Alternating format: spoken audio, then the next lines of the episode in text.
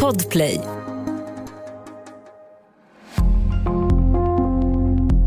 Välkommen till True Crime-podden Sommar. Det här är en podd för dig som älskar true crime. Och för att göra det enklare för dig att få den mest spännande true crime-lyssningen har vi samlat de bästa avsnitten och poddarna från Podplays katalog. Vi hoppas att du ska få en riktigt bra och rafflande sommarlyssning och förhoppningsvis också hitta en ny favoritpodd hos oss på Podplay. Jag heter Hasse Aro och jag kommer att vara din guide hela sommaren. Tack för att du lyssnar.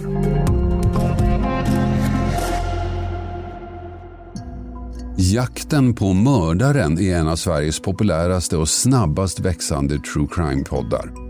Tillsammans med journalisten Saga Springhorn får du åka tillbaka till tiden då händelsen inträffade och följa med under utredningens gång. Fallet Gypsy Rose i det här avsnittet följer vi Gypsy Rose som lider av ett flertal sjukdomar och det har hon gjort sedan barnsben. In och ut på sjukhus, operation efter operation. Hon har alltid varit svårt sjuk. Men med tiden inser hon att hon inte är så där sjuk som hennes mamma säger. Hon vill göra sig fri och ser bara en enda utväg.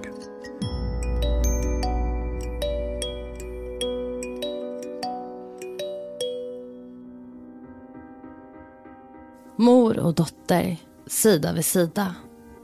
Gypsy lider av ett flertal sjukdomar sedan barnsben. Men med tiden inser hon att hon inte är så där sjuk som hennes mamma säger. Hon vill göra sig fri och ser bara en enda utväg. Fallet med Gypsy Rose och hennes mamma har blivit ett fall som nått en hel värld. Du lyssnar på Jakten på mördaren med mig, Saga Springhorn. Jag vill varna för grovt innehåll i dagens podcastavsnitt.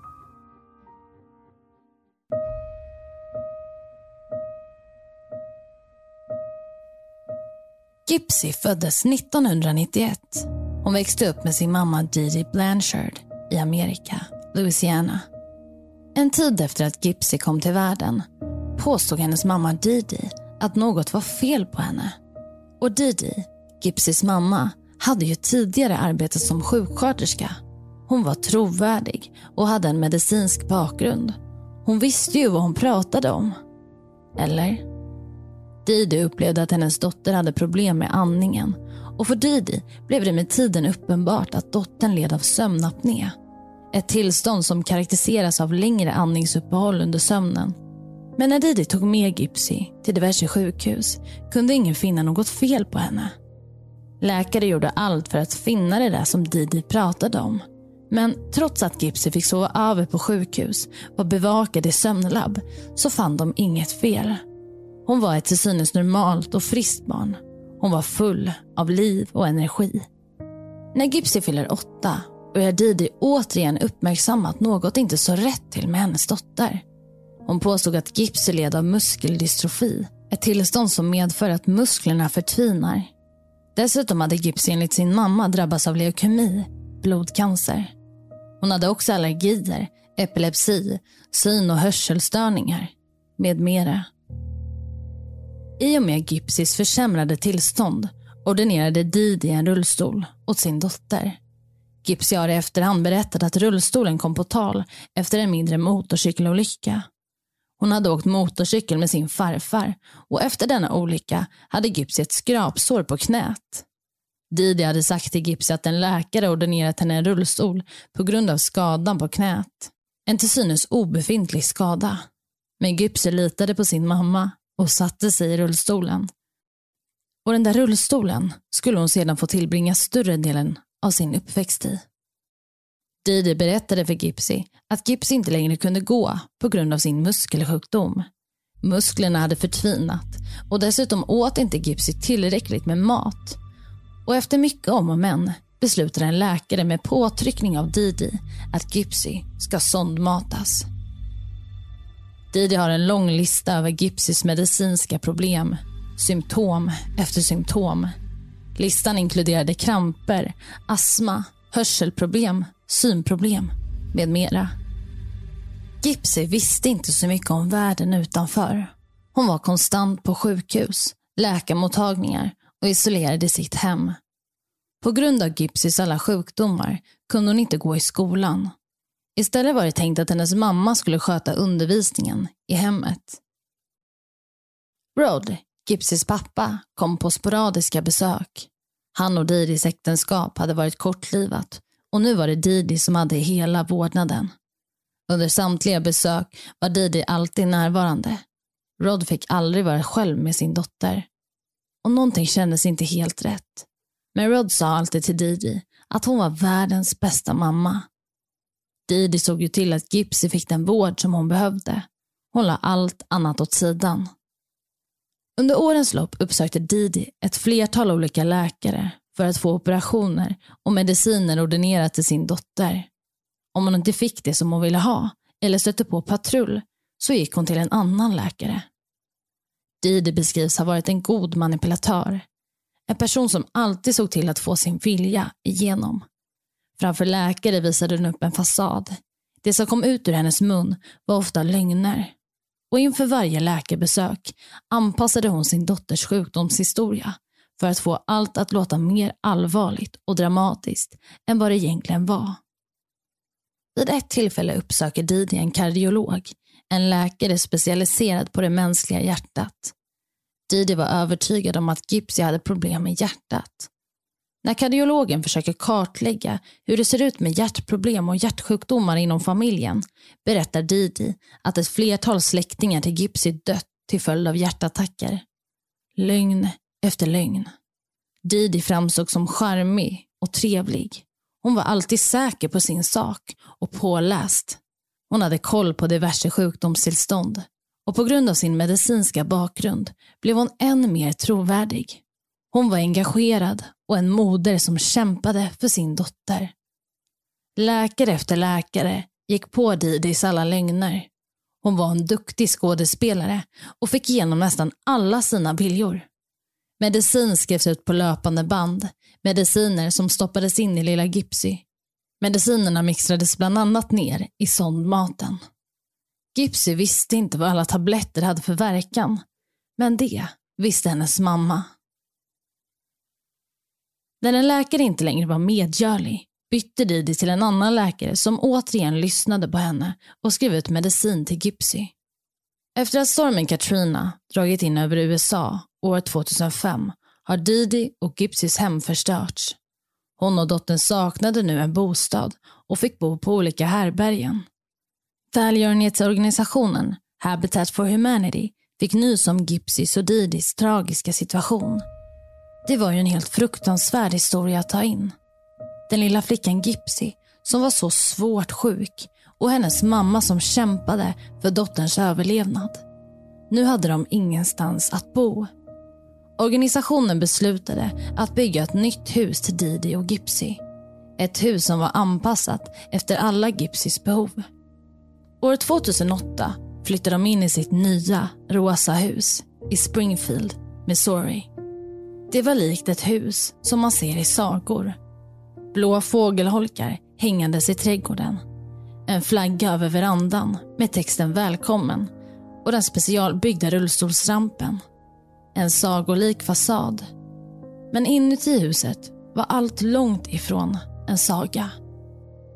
Men Didi hade nu ett problem. Hon påstod att det inte bara var deras gamla hem som förstörts av stormen Katrina. Alla journaler som tillhört Gypsy hade också förstörts av stormen. Och nu bodde Didi och Gypsy i en ny delstat. Något som också innebar helt nya läkare och nya sjukhus. Didi fick rada upp alla Gypsys diagnoser inför de nya läkarna. Och återigen rullade ordinationerna ut som på räls. Läkemedel efter läkemedel.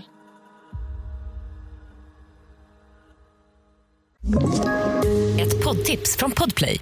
I podden Något Kaiko garanterar östgötarna Brutti och jag, Davva, dig en stor dos skratt. Där följer jag pladask för köttätandet igen. Man är lite som en jävla vampyr. Man har fått lite blodsmak och då måste man ha mer. Udda spaningar, fängslande anekdoter och en och annan arg rant. Jag måste ha mitt kaffe på morgonen för annars är jag ingen trevlig människa. Då är du ingen trevlig människa, punkt. Något Kaiko, hör du på Podplay. Därför är gardinerna. Ja, det här är en historia om en mamma som gör sitt barn sjukt. Men i själva verket så var det Didi som var just sjuk. Hon led av den psykiska sjukdomen Münchhausen by proxy. Sjukdomen innebär att en person är representant och beskyddare för en annan person som egentligen inte är sjuk, men som man gör sjuk eller låtsas är sjuk. Och den vanligaste formen av München by proxy är att en förälder använder sitt egna barn, så som Didi gjorde. Barnet får då agera den sjuka och föräldern agerar räddaren. Och Det är en form av barnmisshandel där, som i det här fallet, Didi förfalskar och framkallar symptom för att få det att se ut som att Gipsy är sjuk. Och hur ser det ut i Sverige då? Man tror att det förekommer ungefär 10 fall per år i Sverige som man kan koppla samman med Münchhausen by proxy. Och Det finns en hel del exempel på hur det kan se ut men det är väldigt svårt med en fällande dom i de här fallen. Under 2018 så var det en liten pojke, en bebis här i Sverige som besökte sjukhus gång på gång. Han kom till sjukhuset och led då av livshotande diarré. Och den här lilla bebisen led av en enorm smärta på grund av det här och fick morfin in i blodet vid ett tillfälle då han var i ett så pass dåligt skick. Samtidigt så kunde man inte finna något som förklarade den här lilla pojkens symptom. Och så fort han var inlagd på sjukhus så blev han alltid bättre. Mm. Vårdpersonalen började då misstänka att det var mamman som skapade de här symptomen och vidare så gör man en anmälan. Och polis och socialtjänst blir indragna och under utredningens gång kan man se att mamman till den här lilla bebisen gjort stora inköp av laxermedel under tiden som pojken varit sjuk. Mm, det blir en rättegång men ingen fällande dom. Och vill du se bilder från dagens avsnitt så kan du gå in på min Instagram, det heter Saga Sprinkorn och trycka på storybubblan Jakten på mördaren. Vi går vidare. Inför några läkarbesök bedövar Didi sin dotters salivkörtlar med hjälp av ett bedövningsmedel. Detta leder i sin tur till att Gipsy börjar dregla. Läkarna ser mycket riktigt det som Didi sagt, en överproduktion av saliv. Gipsys salivkörtlar behandlas därför med botox för att hon ska sluta dregla. Men med tiden tycker man att en operation är på sin plats. Gipsys salivkörtlar avlägsnas men bristen på salivkörtlar i kombination med ett flertal läkemedel får Gypsys tänder och tandkött att ha skada. Detta i sin tur resulterade i att hennes framtänder drogs ut. Gypsy sov med en andningsmask på nätterna. Något som hon i vuxen ålder berättat endast försvårade för henne. Hon har beskrivit att maskinen var obekväm och gjorde det svårt för henne att andas. Genom magens sond matades hon dagligen och läkarbesök efter läkarbesök var Gipsys vardag. Grannar, släktingar och vänner till Didi var alla medvetna om den svåra situationen som de båda befann sig i. Didi arbetade inte, men kunde tillsammans med Gypsy livnära sig på försäkringar och matkuponger. Och ett statligt sjukvårdsförsäkringsprogram täckte alla sjukvårdskostnader. Människor blev berörda av Gypsys och Didis tragiska öde. Trots Gipsys gripande sjukdomshistoria var hon ju ändå energisk och glad. Det fanns ett ljus i mörkret. De var lokala kändisar. Tidningar skrev om deras historia. De åkte runt om i USA och berättade om deras liv. Gypsy och hennes mamma fick ofta gåvor och donationer från människor som blev berörda av deras historia. Rod, Gypsys pappa, försökte besöka Gypsy och Didi. Men Didi ändrade alltid sina planer eller sa att Gypsy hamnat akut på sjukhus. Detta för att hålla Rod på avstånd. Gypsy var hennes. Rod fick inte möjlighet att träffa sin dotter på det sättet som han önskade. Didi hade all makt och all kontroll. Till grannar i området sa hon att Gypsys pappa var en missbrukare och menade att det var därför han aldrig var där. Men i själva verket betalade han stora summor pengar till Gypsy och Didi varje månad. Han försökte vara engagerad i den mån det gick. Men Gypsy hade ingen aning om vilken pappa hon egentligen hade. Och han hade ingen aning om att Gypsy egentligen inte var sjuk. Gypsy var i princip tandlös. Hon var 150 centimeter lång, hade inget hår och pratade med en ljus barnslig röst.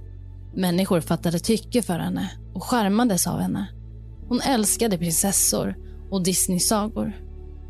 Gypsy hade ett flertal peruker som hon använde för att täcka sitt kala huvud. Det var Didi som såg till att Gypsy förblev hårlös. Hon rakade av Gypsys hår, troligtvis för att få det att se ut som att hon gick på cellgifter. Gypsy hade ju leukemi. Det var i alla fall vad hon trodde, och alla andra också. Didi sa att hon var tvungen att raka Gypsys huvud för att medicinen ändå skulle få håret att ramla av. Något som Gypsy aldrig märkt. Hennes hår verkade växa som hos alla andra. När grannar och vänner befann sig i närheten av Gypsy brukade Didi greppa tag om hennes arm eller hand. Om Gypsy uttryckte sig på ett sätt där hon lät för smart så greppade Didi tag hårt om hennes hand eller arm för att indikera att det Gypsy sagt varit olämpligt. Didi hade ju trots allt berättat för grannar och vänner att Gypsy hade en mental ålder på sju år. Något som i själva verket inte stämde.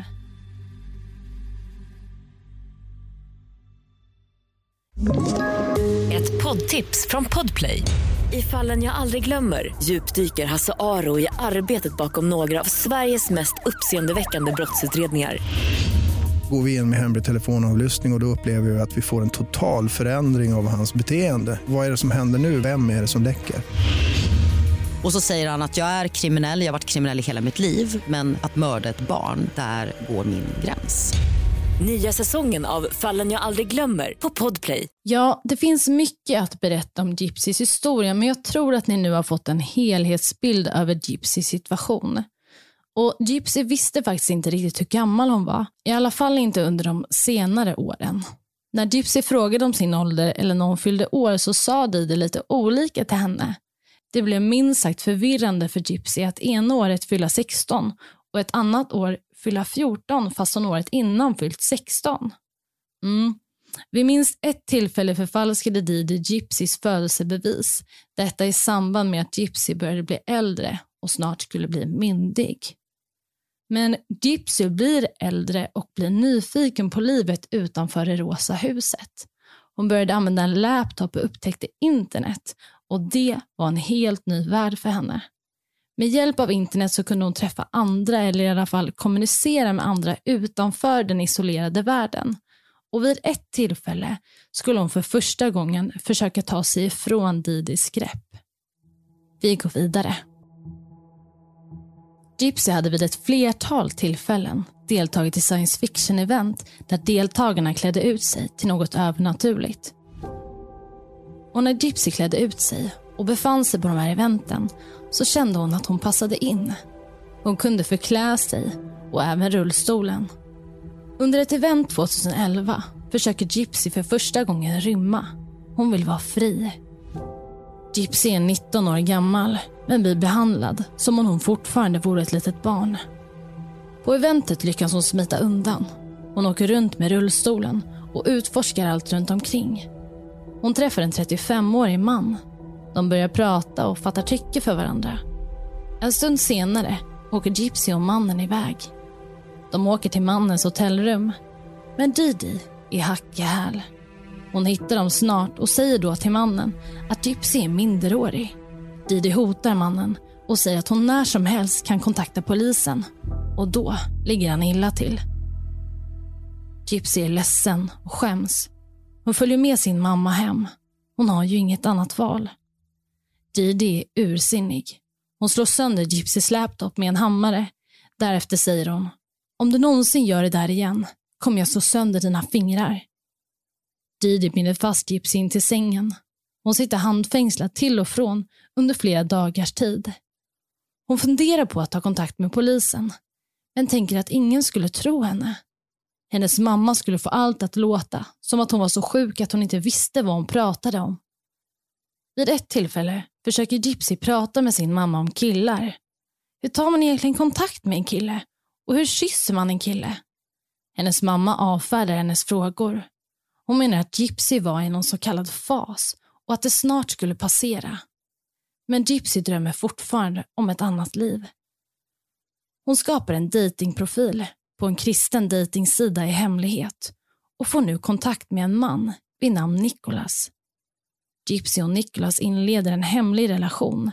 De har blivit förälskade i varandra. Och i två och ett halvt år har de ett hemligt onlineförhållande. Gypsy anförtror sig till Nicholas. Men nu vill hon träffa honom på riktigt. Inte bara i den digitala världen. I mars 2015 ska Didi och Gypsy besöka en biograf. Men biobesöket är en täckmantel för vad som egentligen ska hända. Gypsy och Nicholas har planerat att träffas på biografen.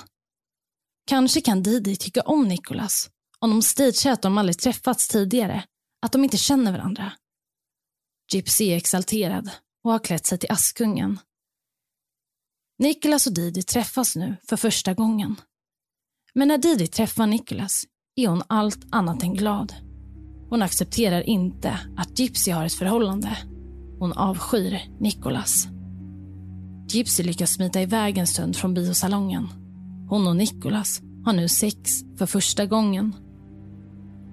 Gypsy och Didi bråkar i veckor. Didi kan inte acceptera att Gypsy har ett förhållande och Gypsy får nog. Hon hatar sin mamma. I juni 2015 är Gypsy iväg på ett rutinsamtal hos läkaren. Något som hon är van vid. Men hon vet också att något alldeles speciellt snart ska hända. Hon ska snart bli fri. Nicholas reser till Missouri. Han checkar in på ett motell i närheten och sitter där på motellet i väntan på att Gypsy ska signalera att Didi sover. När Didi somnat kommer Nicholas till det rosa huset. Han smiter in genom den olåsta dörren. Gypsy har fixat handskar, tejp och en kniv. Gypsy går in till badrummet och gömmer sig medan Nicholas går in till Didis sovrum. Gypsy hör ett skrik. Det är hennes mamma som skriker. Didi ropar efter Gypsy flera gånger. Gypsy känner då hur hon vill hjälpa sin mamma. Men hon är för rädd för att gå in till sovrummet. Gypsy har i efterhand beskrivit det som att hennes kropp stelnade. Hon kunde inte röra sig. Plötsligt blir allt knäpptyst. 48-åringen Didi var nu död. Efter mordet sover Gypsy och Nicholas över på motellet i närheten. Dagen därpå åker de hem till Nicholas. Samma eftermiddag postar Gypsy två inlägg på sin Facebook-sida. Hon skriver “Bitchen är död”. Vänner, släktingar och grannar förvånas av det Gypsy skrivit. Aldrig tidigare hade någon hört eller sett Gypsy använda liknande ord. Kanske hade kontot blivit hackat. Gypsy var ju trots allt en lokalkändis. Men sen kommer inlägg nummer två. Det stod så här. I fucking slashed den feta grisen och våldtog hennes söta, oskyldiga dotter. Hennes skrik var så jävla högt. LOL. Man tror att den sjuka Gypsy, den rullstolsbundna lilla flickan, har blivit kidnappad. Det bekräftades senare att Gypsy uppmanat Nicholas att publicera uppdateringarna på Facebook. Detta för att säkerställa att Didis kropp skulle hittas. Gypsy har sagt följande i en intervju. Jag kunde inte stå ut med tanken på att hennes kropp bara skulle ligga där. För vad händer om det hade tagit månader att hitta henne? Så jag ville att hon skulle hittas så att hon kunde få en ordentlig begravning. Gypsy känner glimtar av lycka efter mordet. Hon är fri. Men lyckorusen håller i sig kort. De kommer och går. Emellanåt får Gypsy sammanbrott och gråter. Hon känner ånger, skuld och saknar sin mamma. En mamma som stått vid hennes sida 24 timmar om dygnet. Hon var inte van vid att vara utan sin mamma. Polisen åker hem till Didis hus. De bryter sig in och hittar där Didi liggandes i sitt eget blod, avliden i sängen. Hon hade blivit knivhuggen 17 gånger i ryggen. Dagar går. Polisen letar efter Gypsy. Och plötsligt ser man Nicholas och Gypsy. De fångas av övervakningskameror runt området Springfield. De shoppar och verkar inte vara det minsta bekymrade eller brydda. Gypsy tänker att de kommit undan. Polisen kommer nog inte hitta dem, tänker hon. Utredarna arbetar för att finna Gypsy och den där mannen som varit bredvid henne på övervakningskamerorna. Och snart får utredarna Nikolas IP-adress. Det är Facebook som tillhandahåller IP-adressen som är kopplad till de två inläggen som publiceras på Gypsys Facebook-sida. Poliser åker hem till Nicholas och griper Gypsy och Nicholas. Många är lättade över att Gypsy är vid liv. Inte många tror att det är hon som har varit en del i mordet på sin mamma. Poliser i Springfield säger i en presskonferens att saker är inte alltid som det ser ut. Och därefter berättar man att Gypsy och Nicholas anklagas för mordet på Didi. Många undrar hur det är möjligt att Gypsy velat döda sin mamma. Och sanningen ska snart nå en hel värld. Gypsy hade aldrig varit sjuk. Hennes mamma hade under år ljugit om Gypsys tillstånd.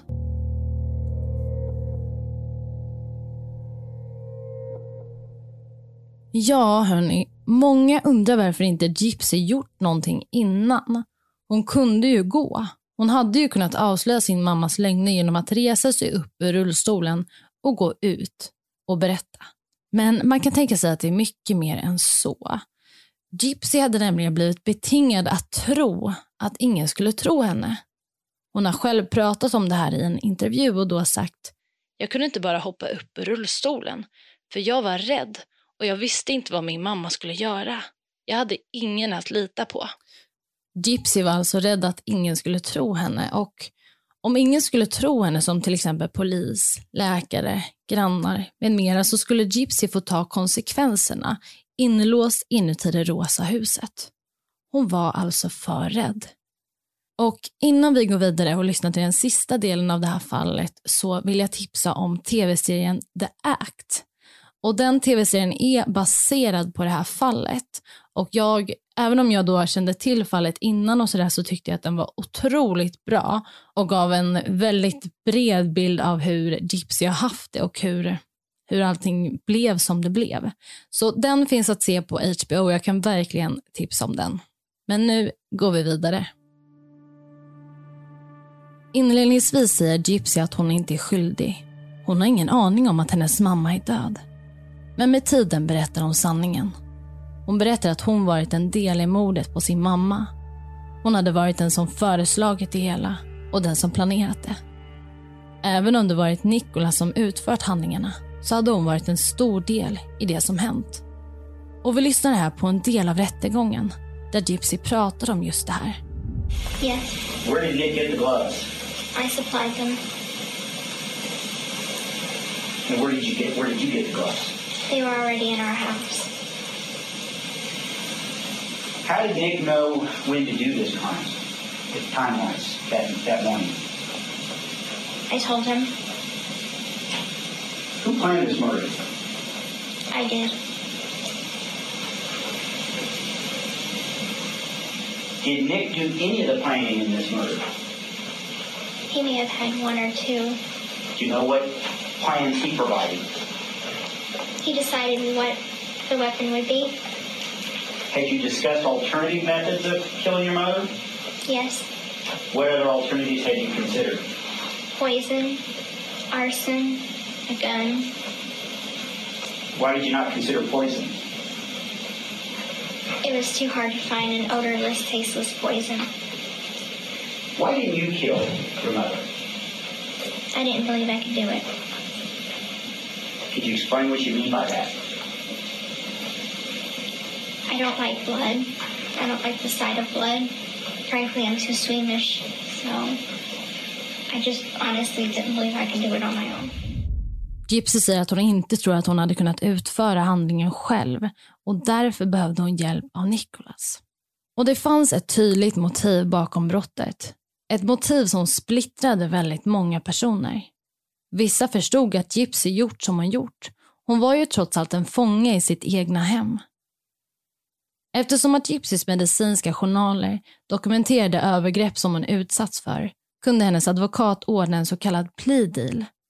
En plea deal innebär i stort sett att om en brottsling erkänner så kan denne få ett lägre straff. Och så blir det i Gypsys fall. 2016 döms Gypsy till andra gradens mord och tio års fängelse. Nicholas döms till första gradens mord och påföljden blir livstidsfängelse. Gypsy har pratat med flera journalister efter allt som hänt. Hon är ledsen för att hennes mamma är död. Men hon säger också att hon på sätt och vis njuter av att vara i fängelset. Hon har en frihet som hon aldrig tidigare haft. Det var först efter Didis död som Gypsy förstod omfattningen av det hennes mamma gjort mot henne. Gypsy hade förstått att hon trots allt kunde gå, äta och dricka. Men hon hade fortfarande trott att hon hade leukemi, blodcancer. Men det skulle visa sig att Gypsy aldrig varit så sjuk som hennes mamma sagt. Alla operationer och mediciner hade varit ett enda stort bedrägeri. Gypsy kommer att vara berättigad villkorlig frigivning i slutet av 2023. Och Gypsy har sagt följande i en intervju. Det finns vissa sjukdomar som jag visste att jag inte hade. Jag visste att jag inte behövde matningssond. Jag visste att jag kunde äta och jag visste att jag kunde gå. Men jag trodde på min mamma när hon sa att jag hade leukemi. Eftersom jag tog massa mediciner och mamma sa att det var för cancer. Och hon skulle raka av mig håret och sa då det kommer att falla av ändå så låt oss hålla det snyggt och snyggt. Och man kan ju fråga sig, hur kommer det sig att ingen läkare reagerat? Ja, det finns inget tydligt svar på den frågan. Dels så var ju Didi en väldigt bra lögnare och dels så hade hon faktiskt en medicinsk bakgrund. Men det finns faktiskt en läkare som reagerat på Didis beteende. När Gypsy fyllt 14 år träffar hon återigen en ny läkare. Men denna läkare köper inte allt som Didi säger. Han anar att något inte är som det ska och i journalanteckningarna skriver läkaren att det finns misstankar om att Didi lider av sjukdomen Münchhausen by proxy. Men den här läkaren anmäler aldrig Didi och Didi kunde därför fortsätta att manipulera läkare och människor i sin omgivning. I nuläget skriver Gypsy en bok om sitt liv. Hon vill hjälpa andra som blivit offer för barnmisshandel. Hon har också återupptagit relationen med sin pappa och Gypsys pappa har i sin tur försökt få Gypsy att bli frigiven tidigare. Liksom alla andra hade han lurats. Han hade ingen aning om att Didi fejkade Gypsys tillstånd. Han skickade pengar varje månad. Under de senare åren fick han inte ens träffa Gypsy. Och i och med att Didi hade hela vårdnaden var det hon som bestämde. Men nu har de återupptagit relationen. De pratar med varandra flera gånger i veckan och träffas till och från. Rod, Gypsys pappa, har skrivit följande om Didi. Hon var bara en dålig mamma. Du kan kalla det Münchhausen by proxy eller vad som helst. Men du kan inte behålla någon sådan hela livet. Det är bara en del av naturen att vilja vara fri. Om du tror att du kan manipulera någon hela livet och att det inte ska bita tillbaka vid ett tillfälle när de fått nog, då har du helt fel. Jag tror att hon bad om det hon fick. Och det var allt för dagens avsnitt. Tack för att du har lyssnat.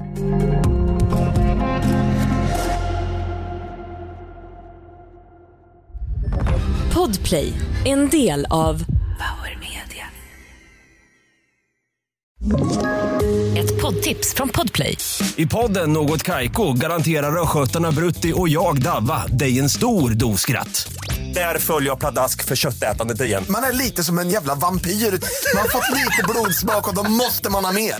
Udda spaningar, fängslande anekdoter och en och annan arg rant. Jag måste ha mitt kaffe på morgonen för annars är jag ingen trevlig människa. Då är du ingen trevlig människa, punkt. Något Kaiko, hör du på Podplay. Därför arkadeinerna.